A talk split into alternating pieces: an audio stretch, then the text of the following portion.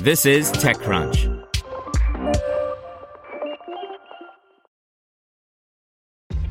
This episode is brought to you by ShipStation. You know, some things take a lot of work, like sending little robots to far off distant planets. And just as that's challenging, so too is running a successful e commerce business, especially when there's so much to do. So I want to introduce you all to ShipStation. Now, I love using ShipStation because of its easy to use dashboard, which makes managing orders and printing labels a breeze and super smooth. Oh, and the customer service is just out of this world.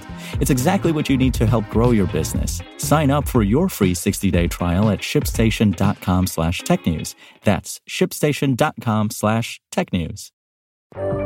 This is TechCrunch. With schools increasingly focused on mental health, PsycApps raises seed round for U.S. expansion. Mike Butcher. I've been tracking PsycApps, a startup that came up with a gamified mental health game called eQuoo since 2016, and this company and its founder is nothing if not persistent in pivoting into the wind. The last we heard, it had been approved by the UK's National Health Service and was even distributed by Unilever. And, of course, the after effects of the COVID 19 pandemic has only created a greater need for startups addressing mental health. But now it is winning approval from the investment community in the shape of a $1.7 million seed capital raise from U.S. based Morningside Ventures. Describing itself as an evidence based gamified mental health game for teens and young adults, eQuoo is now aiming its platform at the 50% of teens and tweens who self report struggling with one or more issues of mental health. PsycApp's platform offers a mental health intervention game aimed at higher education institutions, many of which are now legally obliged to take care of students' mental health. And because eQuoo has gone through clinical trials, it's securing contracts with schools that need that validation in order to offer it to students. In theory, this means that any other platform trying to do the same thing will meet a barrier to entry into this market. In a statement, Stephen Brusso of Morningside Ventures commented that low engagement in mental health apps is a problem, but he thinks eQuoo has cracked the model. Digital health interventions will be critical in the way that our society addresses the second ongoing pandemic of mental health issues. However, designing these interventions to maximize long term engagement and outcomes will be critical to making a difference.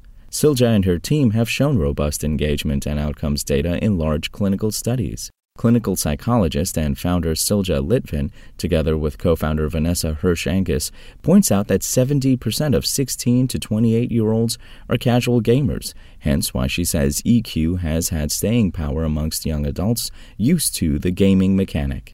eQuoo's EdTech appeal, it says, is that secondary schools, colleges, and universities are legally required to keep their students healthy, and that increasingly means mental as well as physical health as well. In the UK, Ofsted, the UK's education regulator and schools and college assessor, has made it a requirement for schools and colleges to include a resilience and personal growth program within their curriculum before they can achieve a top rating. eQuoo claims it is the only tool covered by Ofsted that has clinical trials proving positive impact on students' resilience, anxiety, and depression, it says. Regional College and Paragon Skills are two of eQuoo's newest clients, covering nearly 20,000 students and apprentices in the UK.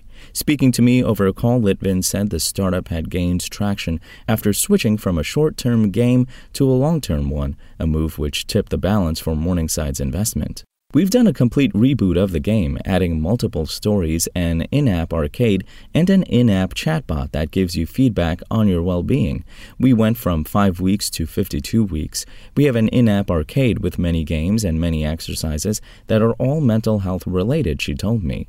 With this funding, we'll make sure that it never ends. You could potentially use the game for the rest of your life if you wanted to, which is not an issue because it's also in the domain of personal growth. So it's not just about addressing addressing mental health. I put it to her that selling into the education market is notoriously difficult, especially for startups. She countered, Ofsted just published an update that said if a school wants a full rating, it needs to have a resilience and personal development product program in place.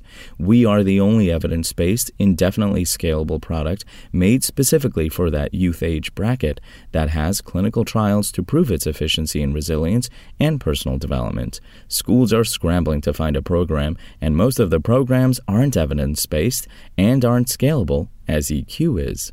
She added that Morningside has lines into all the major universities in the U.S., which will help it to scale in North America. Litvin also added that the company had had to run on fumes for a while before securing the seed round. We scaled down. We didn't pay ourselves for quite a few months. With this money, we can go into growth mode. SpokenLayer. Want to learn how you can make smarter decisions with your money? Well, I've got the podcast for you. I'm Sean Pyles, and I host NerdWallet's Smart Money Podcast. Our show features our team of nerds, personal finance experts in credit cards, banking, investing, and more. And they'll help you make the most of your money while cutting through the clutter and misinformation in today's world of personal finance. You'll get clarity on strategies to help you build your wealth, invest wisely, shop for financial products, and plan for major life events. Listen to NerdWallet's Smart Money Podcast wherever you get your podcasts.